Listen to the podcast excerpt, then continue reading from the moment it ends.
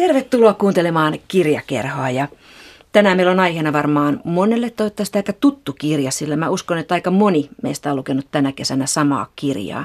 Se on tämä Elena Ferranten Loistava ystävä.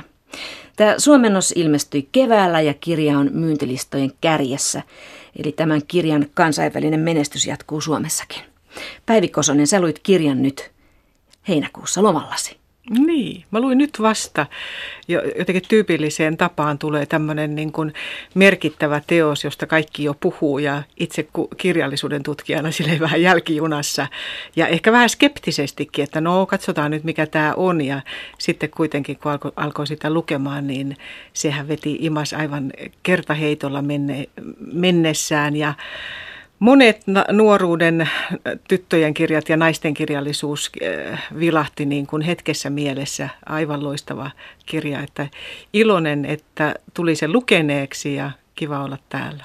Eli ei mennyt heinäkuun lomas ihan hukkaan. No ei, ei todellakaan. Sä olet Päivi Kosonen, sä olet kirjallisuuden tutkija, sä olet nimenomaan oma elämäkerrallisen kaunokirjallisuuden tutkija. Eli sä oot aika paljon perehtynyt siihen, miten elämä kerrotaan. Mm. Oliko siitä hyötyä, kun sä luit tätä loistavaa ystävääni? No kyllä. Vai se, haittaa? No hyötyä ja haittaa, että, että, että se, mä että, että se tekee mieli sanoa, että mä ajattelen, että toi Ferranten kirja Loistava ystäväni niin ihana tarina kuin se on ja niin äh, hienolla tavalla kuin se puhuu sodan jälkeisestä Italiasta, Napolista, mutta että samaan aikaan se on aivan loistavaa kirjallisuutta ja se kiinnittyy tosi vahvasti semmoiseen niin kuin eurooppalaiseen muistelma- ja oma elämäkerta kirjallisuuteen. Ja sitten se on kuitenkin niin kuin tuore ja eloisa ihan aidolla tavalla, että voi vaan olla iloinen, että meillä on Euroopassa näin hienoja kirjailijoita. Tämä Loistava ystäväni on tällaisen neliosaisen sarjan ensimmäinen osa nimeltä Lapsuus ja nuoruus. Ja tässä on kertojana 60 Elena Kreikko ja tässä ollaan 1950-luvun Napolissa. Tuntuiko sinusta tässä Napoli? Joo, Napoli, vaikka en ole koskaan käynytkään. Mies on käynyt Napolissa ja monet naisystävät, mutta itse en ole sinne päässyt, mutta että tuli mieleen tätä lukiessa siis monet tämmöiset italialaiset elokuvat, neorealistiset elokuvat ja kirjassa tietyllä tavalla välittyy se semmoinen niin kuin sodan jälkeinen ää, työläiskortteleiden vahva semmoinen niin kuin elämänmakuinen elämänen, tappelut ja no aika hurjaa kotiväkivaltaa, perheväkivaltaa, vaikka mitä, mutta että ei ole kuollutta, ei ole tylsää, ei ole haaleeta, ei ole kalseeta, ei ole mitään sanomatonta, että ihmiset rakastaa ja vihaa ja Napoli ja no, Italia kokonaisuudessaan tavallaan piirtyy mieleen. Tässä ei kuitenkaan olla millään tavalla aurinkoisessa Napolissa. Tässä ollaan vähän niin kuin ukkospilven alla koko ajan. Mm. Tässä tarinan ytimessähän on siis kahden tytön tällainen tiukka ystävyys. Elenan ja Lilan, jossa tämä vahtimestarin tytär Elena eli Lenu hän menee oppikouluun, hän pääsee oppikouluun, mutta suutarin tytär Lila ei. Tämä suomennos on Helina Kankaan ja tässä on lukijana Helja Heikkinen. Lila katsoi minua häkeltyneenä. Mikä se lukio on? Hän kysyi. Tärkeä koulu, joka tulee keskikoulun jälkeen. Mitä sinä siellä teet? Luen. Mitä? Latinaa. Etkö muuta? Myös kreikkaa. Kreikkaa. Niin. Lilan kasvoille tuli eksynyt ilme, aivan kuin hän ei keksisi mitään sanottavaa. Lopulta hän mutisi ilman minkäänlaista asiayhteyttä.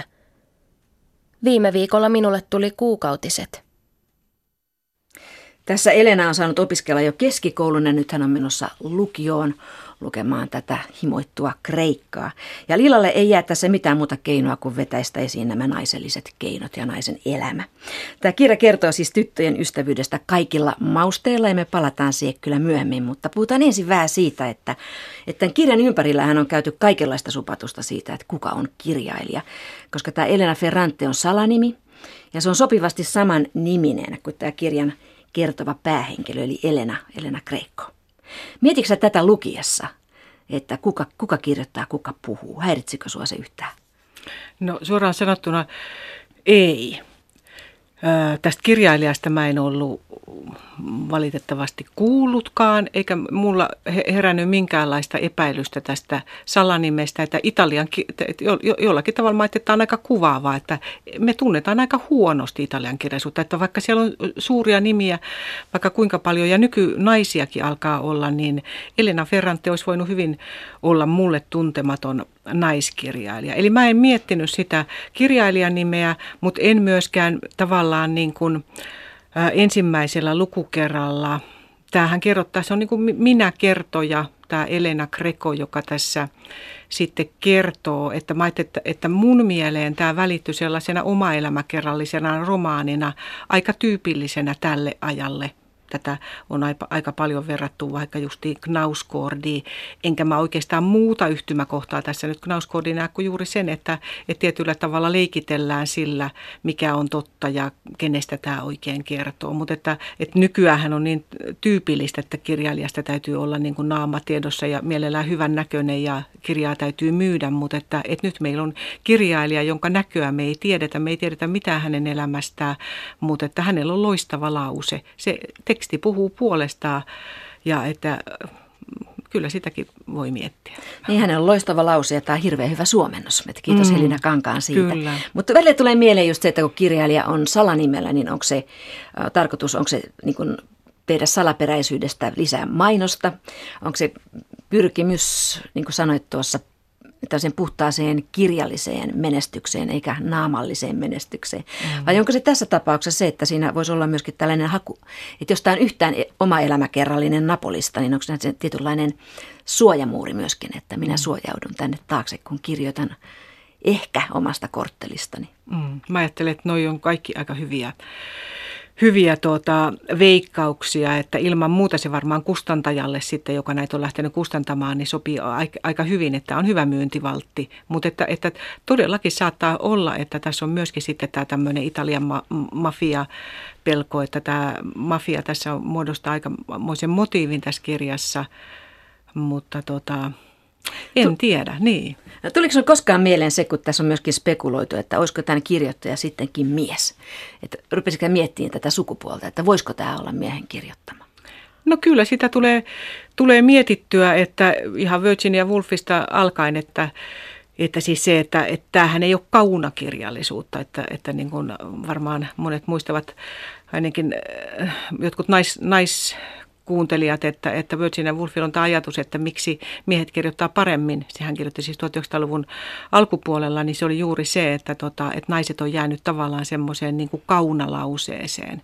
Mutta et, että nyt me ei olla enää 1900-luvun alussa, vaan me ollaan 2000-luvulla ja musta olisi ihana ajatella, että, että naiset on voinut oikeasti siirtyä sellaiseen niin kuin universaaliin lauseeseen, että sitä ei enää kauna kauna tota, pilaa niitä lauseita, että voidaan, tää, tässä on niin vapaa ja eloisa se tyyli ja et, että ei siellä ole mitään. Et samaan aikaan kerrotaan aika niin kuin hurjia juttuja ilman sellaista niin kuin kaunaa. Toi on mulle ihan uusi termi, tämä kaunakirjallisuus. Se onkin aika, aika hyvä.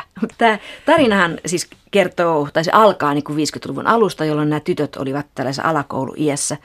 Ja tämä paikka on siis Napolin köyhempi puoli.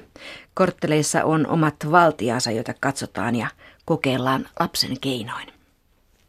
Odotin hetken nähdäkseni muuttaisiko Lila mieltään ja palaisi takaisin. Tiesin, mitä hänellä oli mielessä, ja toivoin, että hän jättäisi asian sikseen, mutta turhaan. Katulamppuja ei ollut vielä sytytetty, ei myöskään rappukäytävien valoja.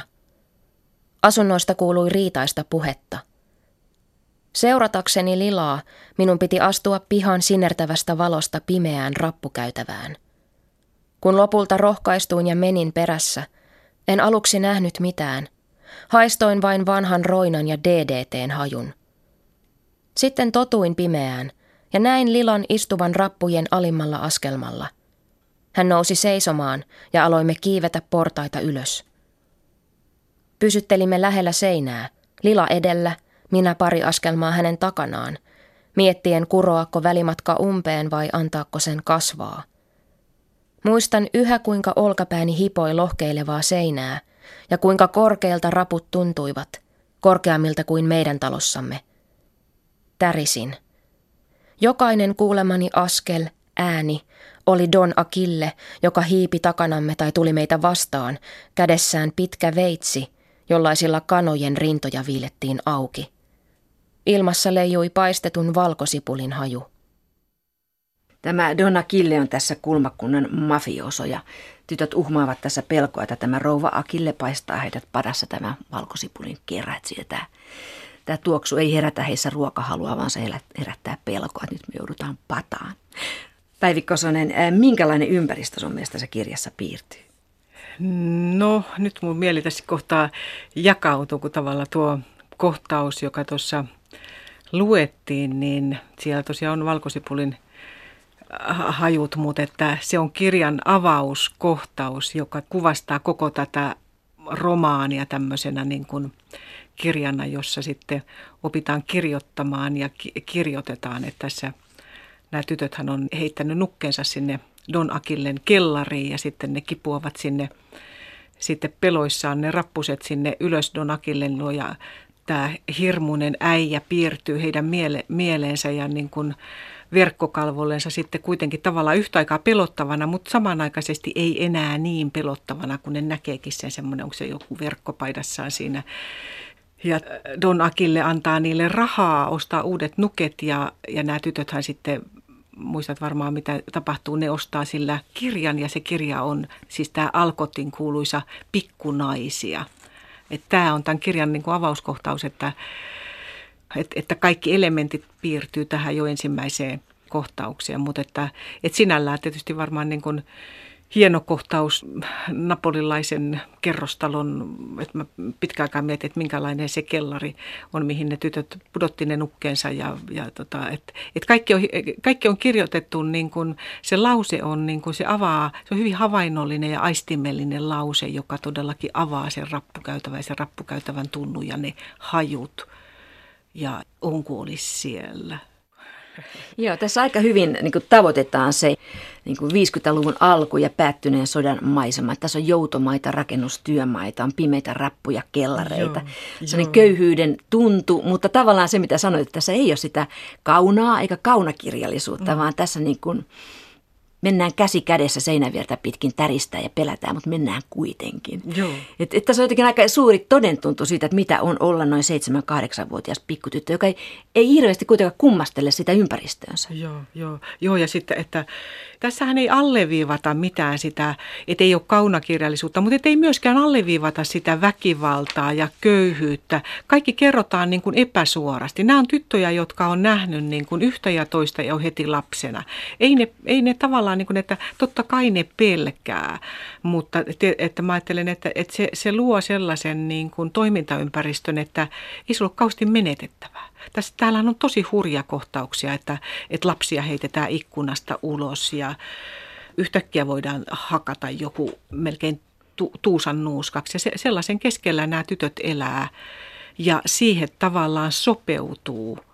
Ja siinä luo oman identiteettinsä ja hienolla tavalla Ferrante kuvaa, miten se identiteetti luodaan tyttöjen keskinäisessä peilailussa. Se ei ole ollenkaan, kaikki ei ole niin herttasta ja ihanaa ja rakastavaa, mutta että se on innostavaa ja sellaista niin kuin tietyllä tavalla toinen innostaa toista ö, hyvällä tai pahalla. Hmm. Tässä seuraavassa näytteessä Lila houkuttaa Elenan retkelle nimenomaan rantaa katsomaan ja Elena ei ole vielä koskaan nähnyt merta ja hän seuraa Lilaa todella innokkaasti. Olimme kävelleet ainakin kolme tuntia, eikä tie näyttänyt erilaiselta kuin se pätkä, joka oli silmiemme alla joka päivä. En tuntenut matkamme suunnasta mitään vastuuta. Pidimme toisiamme kädestä, kävelimme rinnakkain, mutta kuten aina, oli kuin Lila olisi kulkenut kymmenen askelta edempänä ja tietäisi tarkkaan mitä tehdä, minne mennä. Olin tottunut olemaan ikuinen kakkonen, ja siksi olin varma, että Lilalle, joka oli aina ykkönen, kaikki olisi päivän selvää. Kävelytahti, meno- ja paluumatkaan käytettävissä oleva aika, merenrantaan vievä reitti. Uskoin, että kaikki oli hänen päässään niin hyvässä järjestyksessä, että ympäröivä maailma ei pystyisi millään saamaan sitä epäjärjestykseen. Siksi antauduin seikkailuun iloisena. Muistan pehmeän valon, joka ei tuntunut tulevan taivaalta, vaan maan syvyyksistä, vaikka maa näyttikin pinnalta katsottuna kelvottomalta, likaiselta. Jossain vaiheessa aloimme väsyä. Meille tuli nälkä ja jano. Sitä emme olleet ottaneet huomioon. Lila hidasti vauhtia ja minä myös. Pari kertaa yllätin hänet tuijottamasta minua, aivan kuin hän olisi katunut minulle tekemäänsä ilkeää kepposta. Tästä kohdasta käy hienosti ilmi tämä, että tämä valo tulee tavallaan alhaalta, se tulee maasta. Vaikka maa näyttää mm. likaiselta, niin se valo tulee kuitenkin sieltä. Jos tätä lukee tälleen vertauskuvallisesti, mm. niin että mistä Ferrante ottaa sen sen valon näihin tyttöihin. Mutta tässähän, itse asiassa tässä kohdassa niin tämä Lilan tarkoitus viedä Elena meren rannalle, niin hänen tarkoituksensa hän on nurja, mm-hmm. niin kuin hänen tarkoituksensa on aika monesti muutenkin, että Lilahan on se, joka johdattaa näitä tyttöjä tässä alussa, että Lila vie kellariin, Lila vie Donakillen ovelle, Lila johdattaa tämän joutamaan poikki kohti meren rantaa. Ja tämä kaikki kuvataan vähän silleen niin kuin jännityskertomuksessa pahaenteisesti. Mm-hmm. Mitä sä ajattelet Päivi Kosonen, kuinka yleistä se on, että, että niin kuin elämäkertaa kirjoitetaan pahaenteisesti. Musta on aika mm. outo ajatus. Mm, ihan jännä. Jännä ajatus. Se pahaenteisyys ei, ei ole tullut mulla aikaisemmin mieleen. Että tässä on tietyllä tavalla tässä on, niin kuin, on tosiaan sellainen kerrontatava, että tämähän, tämä on niin kuin kronologinen, että on ensin lapsuus ja sitten ollaan nuoria, mutta että, että, että tällä Ferrantellahan on hyvin semmoinen niin kuin jännä semmoinen syklinen kerronta, että koko kirja keskittyy tällaisiin tietynlaisiin kohtauksiin, niin kuin juuri nyt tämä merelle, merenrantaan meneminen, mutta tota, hmm, että et pahaenteisyys, joo, mun mielestä siinä, että siinä on siis semmoinen, että se on niin kuin yksi vaihtoehto muistaakseni, että en mä, en mä osaa nyt sanoa, olisiko se pahaenteinen. Öö, en mä osaa nyt sanoa. sä, et, sä et ole ehkä lukenut, tuntenut sitä niin sillä Joo. tavalla. Musta se on koko ajan sellainen olo, että ajattelee, että kohta tapahtuu jotain kauheata. Joo. Tätä, tätä lukia. Eikö sulle tullut sellaista? Ei. Ei. Ihan jännää. Ei, mä, tullut, ei, ei tullut. Et mä, mä pelkäsin kummankin tytön puolesta koko kirja. Joo. Joo, mä oon taas Me... koko ajan niin sille, että, että ne on niin mahtava semmoinen niin kuin kaksikko, että tota, ilman muuta siis semmoinen, että, että sattuu ja tapahtuu, mutta että, että jotenkin mä ajattelin, että toi, toi on niin kuin selviytymistarina. Kyllä mä että tässä on erilaista niin kuin pahaenteisyyttä ja sellaista, niin kuin, tässä on todellakin pahoja ihmisiä, joita kuvataan semmoista niin kuin häikäilemätöntä pet ahturuutta ja siis tämä mafiajuttu ja mustapörssi ja nämä kaikenlaiset niin kuin veljeilyt ja hyvien, tai tämä niin kuin miesten verkostot ja naisten lyöminen ja hakkaaminen ja, ja, ja tämmöinen. Mutta että tämä tyttöjen väliseen suhteeseen, että Mun mielestä siinä tyttöjen välisessä ystävyydessäkin on olemassa kauhea jännite, joo, joka saattaa joo. vetää sekä valoon että pimeyteen. Kyllä, kyllä. Ja he, he eivät ole millään tavalla varmoja toisistaan. Ei olekaan. Ja se, se, tekee, siitä, se tekee just siitä mielenkiintoisen, että tämä ei ole mikään semmoinen niin kuin harmonisisters, että, että alusta saakka ollaan niin kuin kavereita ja mikään ei muutu, vaan nimenomaan tässä on semmoinen, että, että tässä on koko ajan tietyllä tavalla semmoista vetoa. Ja ka, että tämä on niin kuin elämä ja kuolema, että kaikki on tavallaan koko ajan niin kuin kortilla, että jatkuuko tämä ystävä ystävyys vai ei, ollaanko, että voiko enää palata toisen luokse. Mutta että, että mun, mun mieleen on kehittynyt semmoinen niin kuin varmuus, että tämä on kuitenkin semmoinen niin kuin naiskaksikko, jotka ei voi elää tietyllä tavalla ilman toisia. Enkä mä, tiedä, mä en tiedä yhtään, että miten niiden suhde tulee kehittymään näissä jatko-osissa, mutta että erittäin kiinnostavasti kuvattu naisten ystävyys, kaikki ne sävyineen, mustine, valkoisine ja erilaisine harmaan sävyineen, kilpailu, kateus, mutta sitten myöskin semmoinen niin hieno naisten ystävyys, semmoinen, että, että aina autetaan. Että joskus niin kuin naisten ystävyyttä kuvataan sillä tavalla, että et ei muka voisi auttaa. Niin tässä on tavallaan semmoinen niin kuin toverilliset naiset, jotka viime kädessä aina tulee toisen apuun hyvässä ja pahassa ja katsotaan nyt vähän tätä pahempaa puolta. Palataan siihen ikään, jolloin tämä Elena pääsee lukioon ja aloittaa sitten sen himotun kreikan opiskelun ja Lila kirii salaa edelle. Oliko hän alkanut opiskella kreikkaa jo ennen kuin minä aloitin lukion? Oliko hän ryhtynyt siihen omin päin, kun minä en vielä ajatellut koko asiaa, ja kesällä, kun oli loma? Tekisikö hän aina kaiken, mitä minun oli tarkoitus tehdä, minua ennen ja minua paremmin?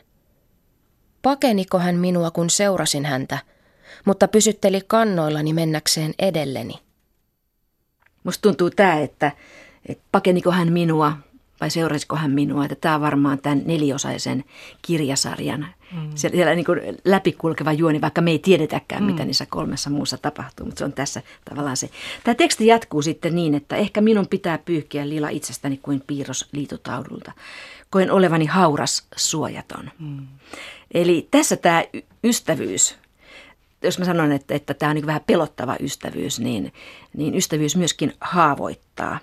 Et paitsi että he sytyttävät toisensa, niin he myöskin tavallaan vähän kalvavat toisiaan, kuluttavat toisiaan. Mm. Mitä sä ajattelet, Päivi Kosonen? Mm, mm, kyllä, kyllä. Et se on niin kuin hy, erittäin hyvin kuvattu ystävyys, niin kuin elävä ystävyys, että siinä tulee kaikenlaiset puolet ja nämä kohtalot tavallaan menee eri suuntaan siinä kohdassa jo sitten, kun Lila jää sinne kansakoulun päättökokeeseen ja Elena jatkaa sitten niin kuin keskikouluun ja lukioon. Ja totta kai sitten myöskin elämä vie heitä eri kohtaan. Et kirjallisuus ja ne kreikan opinnot kaikki lähtee kuitenkin viemään sitten tätä Elenaa toiseen suuntaan. No Lila opiskelee sitä aika pitkään niin kuin itsekseen, lainaa kirjojaan niin kuin veljeensä ja perheensäkin lainakorteilla jokainen saa kuulemma lainata vain yhden kirjan ja sitten täytyy olla neljä kirjastokorttia, niin saa neljä kirjaa.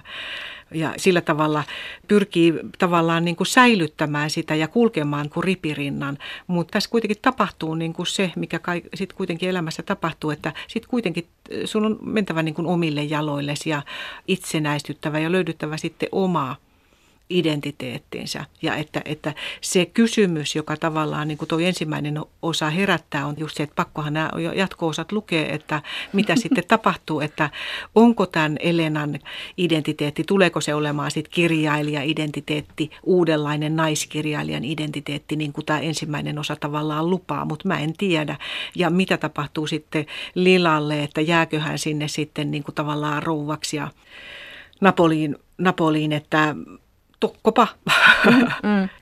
Minusta tämän kirjan yksi hienoimpia juonen kulkuja on, on nimenomaan se tämä ystä, ystävyyden tasapainoittelu niin kuin hyvän ja pahan välillä. Mm. Ja koska ystävyydestä yleensä aina puhutaan pelkästään positiivisena ja kasvattavana ominaisuutena, niin tässä se on myöskin hieman sellainen hivutustauti aina välillä. Mm. Ja jopa Elena, joka saa sen suuremman osuuden tässä, niin hän pääsee kouluun ja, ja, ja siitä eteenpäin, niin hän alkaa tuntea keskinkertaisuuden pelkoa ilman lilaa.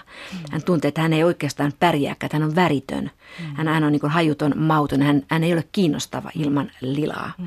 Et, et, lila pärjää, lila, joka joutuu jäämään sinne korttelin sisälle, niin hän kuitenkin kehittää aika paljon omia kuvioita ja hän kehittää eri, erilaista loistokkuutta itseensä mm, mm, niin, niin kuin mm, siellä korttelissa. Mm. Jossain kohtaa Elena kirjoittaa ihan siitä, että, että lila oli paha – Mm. Se on semmoista aika kirjaimellisesti kirjoitettu. Lila oli paha. Hän, Elena oli miettinyt monesti, että Lilassa on jotain oikeasti pahaa. Mm. Kiinnitätkö huomioon tähän kohtaan? Joo, joo. Mitä sä Se siitä? pahuuden, pahuuden säie tavallaan, mä ajattelin, että se tulee tuossa aika, aika alussa jo sitten tämän korttelin porukoissa. Siellä on poikia, pieniä poikia, pieniä tyttöjä, suutarilapsia, vahtimestarin, kenen kaikkien. Ja että, että siellä syntyy tavallaan se, että Elena on hyvä ja, ja tota, tämä Lila on paha näin voi olla, mutta että, että, että kyllähän meillä nyt on nykyisin kuitenkin semmoinen niin kuin tieto ja ymmärrys ainakin toivoakseni, että ihmiset ei ole niin mustavalkoisia, että, että mun mielestä se kertoo enemmän siitä, että, että naisten ystävyys on esitetty, totuttu esittämään kulttuurisissa kuvissa aika stereotyyppisesti. Tietyllä tavalla välillä sit se semmoinen niin kuin erottinen ystävyys ja se, sen, sen tyyppinen ystävyys ja toisaalta sitten se semmoinen niin kuin kaunosielut yhdessä.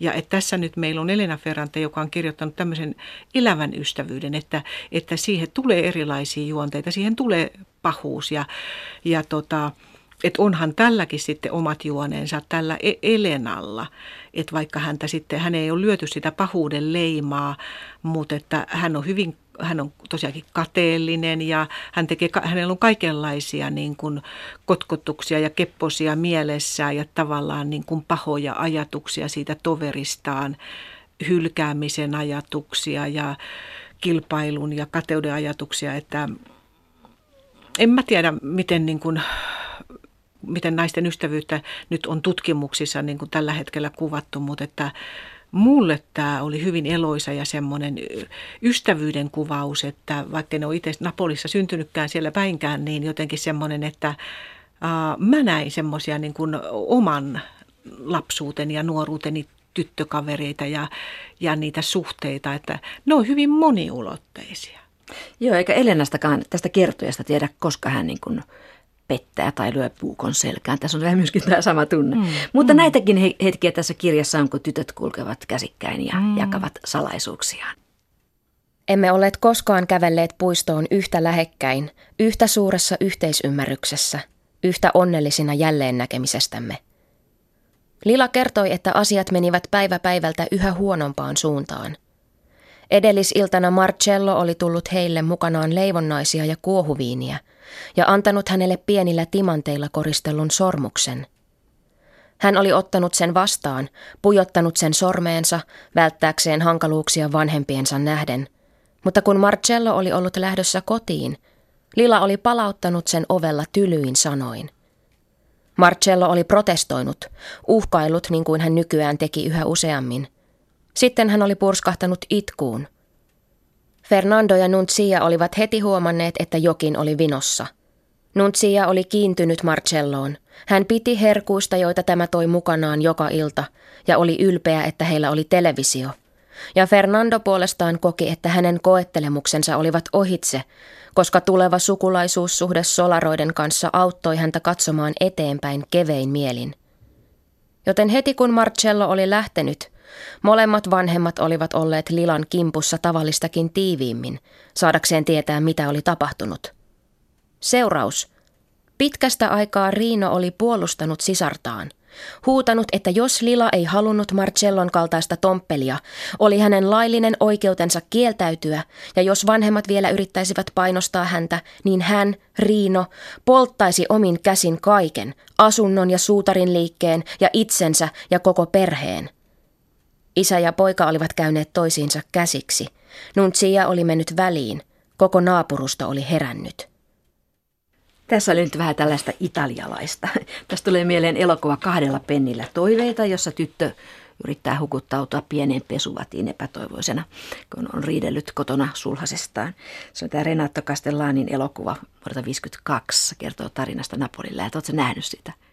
Se on, se on ihastuttava. Se on, se on juuri, se on ehkä se on positiivisempi tarina kuin tämä, että se on neorealismin semmoinen suloinen Romeo ja Julia tarina, se on onnellinen loppu. Joo, joo, joo. joo. Minkälainen ajankuva Päivi, Päivi Kosonen sulle tulee tästä kirjasta? Minkälainen 50-luku? Joo, no nä, on erittäin jännä jotenkin, että, että, että Suomi ja Italia aina tietyllä tavalla niin kuin toinen pohjoinen kylmä, kylmä maa ja toinen tuolla etelän Italia ja sitten kuitenkin tässä on niin selvästi semmoinen sodanjälkeinen tunnelma, joka hyvin vertautuu mun mielestä myöskin suomalaiseen sodan jälkeiseen aikaan. Että tässä eletään tätä niin kuin tavallaan 60-luvun tuloa jo ja sellaista niin kuin modernisaatiota. Tässäkin on justi tämä televisio tulee, Marcello, joka on toinen niistä solaroiden pojista, joka sitten tuo sinne television ja että et tässä on tämmöisiä niin kuin mafia, mafiakytkentöjä, mutta että, että, että tässä on tietyllä tavalla niin kuin nämä elämänpiirin laajentuminen ja sitten nämä monet, tässä kuvat aika paljon nämä yritykset laajentaa, tulee uudenlaista semmoista yrittelijäisyyden henkeä jotenkin siinä kuvataan. Mutta sitten myöskin ihan tämä tyttöjen ja naisten asema ja tämä kouluttamisen mahdollisuus, että tässä on aika paljon sellaista, mitä mun mielestä ainakin vertautuu moniin keskusteluihin tavallaan niin kuin Suomessakin se, että, että voiko tytöt mennä kouluun ja opettajat tulee kotiin ja että teidän tyttö pärjää hyvin, niin tässä on hyvin paljon just sellaista niin kuin uudenlaista ajatusta myöskin siihen, että tytöt täytyy saada koulua ja että, että pitää päästä pois siitä vanhasta. Että tässä on se, semmoista niin kuin tilin tilintekoa sen sodan kanssa tietyllä tavalla. Ei mitenkään, ei käsittäessähän ei puhuta sodasta mitään. Ei, ei, ei sanallakaan, mutta että, että, että kaikki tavallaan kulisseissa tapahtuu sitä, että, että se on sitä entistä elämää. Ennen on tapahtunut kaikenlaista. Nyt halutaan korjata se. Näillä nuorilla on aika paljon semmoisia ajatuksia tässä kirjassa, että, että vanhemmilla sukupolvilla on ollut paljon ristiriitoja. On tässä joitakin viittauksia fasisteihin ja Hitleri ja, ja Mussolini, tämän tyyppisiä, mutta että, että tässä on aika paljon semmoista niin kuin uudenlaisen yhteistyön ajatusta että, että uutta niin kuin alkua, uudenlaista Italiaa, uutta avoimempaa Italiaa, uutta yrittelijäisempää, ehkä myöskin jollakin tavalla yhteisvastuullista ja luokatonta. Siis sosiaalisesti oikeudenmukaista, jossa nämä niin kuin vanhat luokat voisi jollakin tavalla enemmän. Että tässä, tässä kuvataan niin kuin tätä luokkataistelua esimerkiksi, te muistatko sellaisen kohtauksen, jossa niin kuin on uusi vuosia ja ammutaan rakentteja. Joo, ja senkin kyllä, voin jo. hyvin kuvitella jostakin suomalaisesta pikkukaupungista, jossa just ammutaan, että kuinka paljon ne ampuu ja kuinka paljon noilla on noin paljon raketteja ja se, se, sellaista, mm. niin kuin, että, että, että sellaista näyttämistä ja yllättävän samankaltaista. Siinä kohtaa mulle tuli pikkusen sellainen epäilys tämän kirjailijan sukupuolta kohtaan, koska musta tuntuu, että hän laittaa nämä tytöt kehittymään vähän liian nopeasti.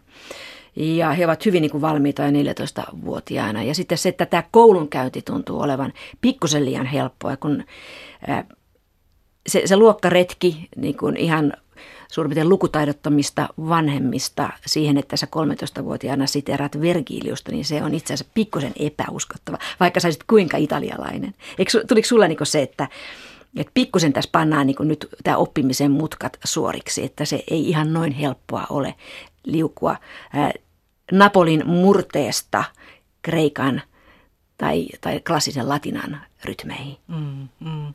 On se totta. Tässä, tässä nämä kielethän muodostaa aika jännän, että tässä ei puhuta lainkaan sitä Napolin murretta. Mutta siihen viitataan usein, että hän puhui Napolin murteella. Ja tälle Elenallehan käy tässä tavallaan juuri niin, että, että vähitellen hän luopuu siitä murteesta. Ja nyt jo tässä ensimmäisessä osassa aina silloin tällöin hän käyttää, hän sanoi, että puhuin italiaksi. Se oli mun mielestä häm, hämmästyttävää, mutta että, e, totta se on, että, että, että tässä ei, ei keskitytä kuvaamaan sitä koulunkäynnin vaikeutta ja tuota isoa murrosta, mutta että Hmm, en tiedä. Joo. Voi Mut olla, että niin. siinä on vähän mutkat suoraksi, en tiedä. Hmm. Se on ehkä mun mielestä hyvä, että, että tätä ei ole suomennettu sillä tavalla, että he olisivat puhuneet niin kuin, niin kuin Savoa tai Turkua no, tai jotakin. Että se, olisi, se olisi ollut kauhean. Jotenkin tuntuu, että tämä Ferrante pistää, sehän pahtaa tavallaan aika lailla ilman taukoja, että hän vetää niin kuin samalla soundilla koko kirjan, kir, kirjan läpi, että siinä ei ihan hirveästi niin kuin itketä siellä niin kuin Kreikan kirjan kanssa, vaan se, sitä mennään. Mutta mut, mut se, se on hänen tyylinsä. Mm. Ajattelepa myöskin siis sitä, että, että aika monet ää, nykyiset muistelmakirjoittajat, kun aika paljon tulee tällaista omaelämäkerrallista kirjallisuutta ja autofiktiota, niin yksi tapahan on käyttää sitten, että, että puhua sillä lapsen äänellä. Tässähän ei lapsen ääniä kuulla ollenkaan. Ihan muutama semmoinen dialogikohtaus, että tämä tulee kaikki sen niin kuin aikuiskertojan äänellä. Mm. Joo. Ja että et, et hänellä on aika vahva se ääni ja erittäin mielenkiintoista, että, että mä että en tiedä. Hmm, mm. Mielenkiintoista. Hmm. Tämä Ferranteen loistava ystäväni on siis neliosaisen sarjan ensimmäinen osa ja se päättyy siihen, kun Lila 16-vuotiaana menee naimisiin. Maaliskuun 12. päivä koitti. Lempeä, jo keväinen päivä. Lila halusi, että menisin heti aamu varhaisella hänen vanhaan kotiinsa, auttamaan häntä peseytymisessä, kampaamisessa, pukeutumisessa. Hän lähetti äitinsä pois ja jäimme kahden. Hän istui sängyn reunalla alushousuissa ja rintaliiveissä. Vieressä oli hääpuku, joka näytti kuolleen naisen ruumiilta, ja hänen edessään kuusikulmaisista laatoista tehdyllä lattialla oli kuparipalju täynnä höyryävää vettä. Yhtäkkiä hän kysyi minulta, teenkö minä sinun mielestäsi virheen? Tässäkin on ihan tämmöinen jännitysnäytelmän piirre, että hääpuku näyttää kuolleen naisen ruumiilta. Tulee oikein sanoa, että apua, mitä siellä häissä tulee tapahtumaan. Mm, niin. no. Tässä Elena kylvettää lilan ja se kylpy herättää hänessä kaikki tunteet. Että hänen tekee mieli nauraa ja itkeä ja halata ja olla viisas ja olla hullu ja kiusoitella. Eli tästä tulee koko tämä ystävyyden kimara näitä mm. tunteita esille. Joo, joo se, on, se on kirjan yksi hienoimpia, hienoimpia ja tavallaan myöskin raastavampia kohtauksia, että, että jos tästä nyt näkisi e-, elokuva, niin tosiaan niin kuin nuori laiha tyttö istuu siinä niin kuin säng, sängyn laidalla, täyttänyt justiin 16, hän menee naimisiin, hänen paras ystävänsä on, on, on siinä häntä pukemassa ja, ja tota, ja tämä Elena sitten, joka on käynyt, käynyt koulua ja, ja hankkinut muitakin kokemuksia oman poikaystävänsä kanssa, niin hänen tavallaan kokemuskulmastaan sitten lukijalle tulee se ajatus, että mitä tässä kaikkea rupeaa tapahtumaan, että ää, tätä Elenaa hänestä tuntuu tosi pahalta ja katalalta ruveta pesemään sitä ystäväänsä, johon kohta penetroidutaan ja aikuin, hän menee aikuisen miehen kanssa naimisiin. Joo. Tässä kuitenkin tässä kylvyssä on tällainen pieni erottinen häivä. Tässä Elena ihailee toisen kaunista ihoa, kaunista vartaloa, niin kuin puhtautta mm. kohtaan. Ja se on aika hienoa, että se on vain niin kuin sellainen häivä.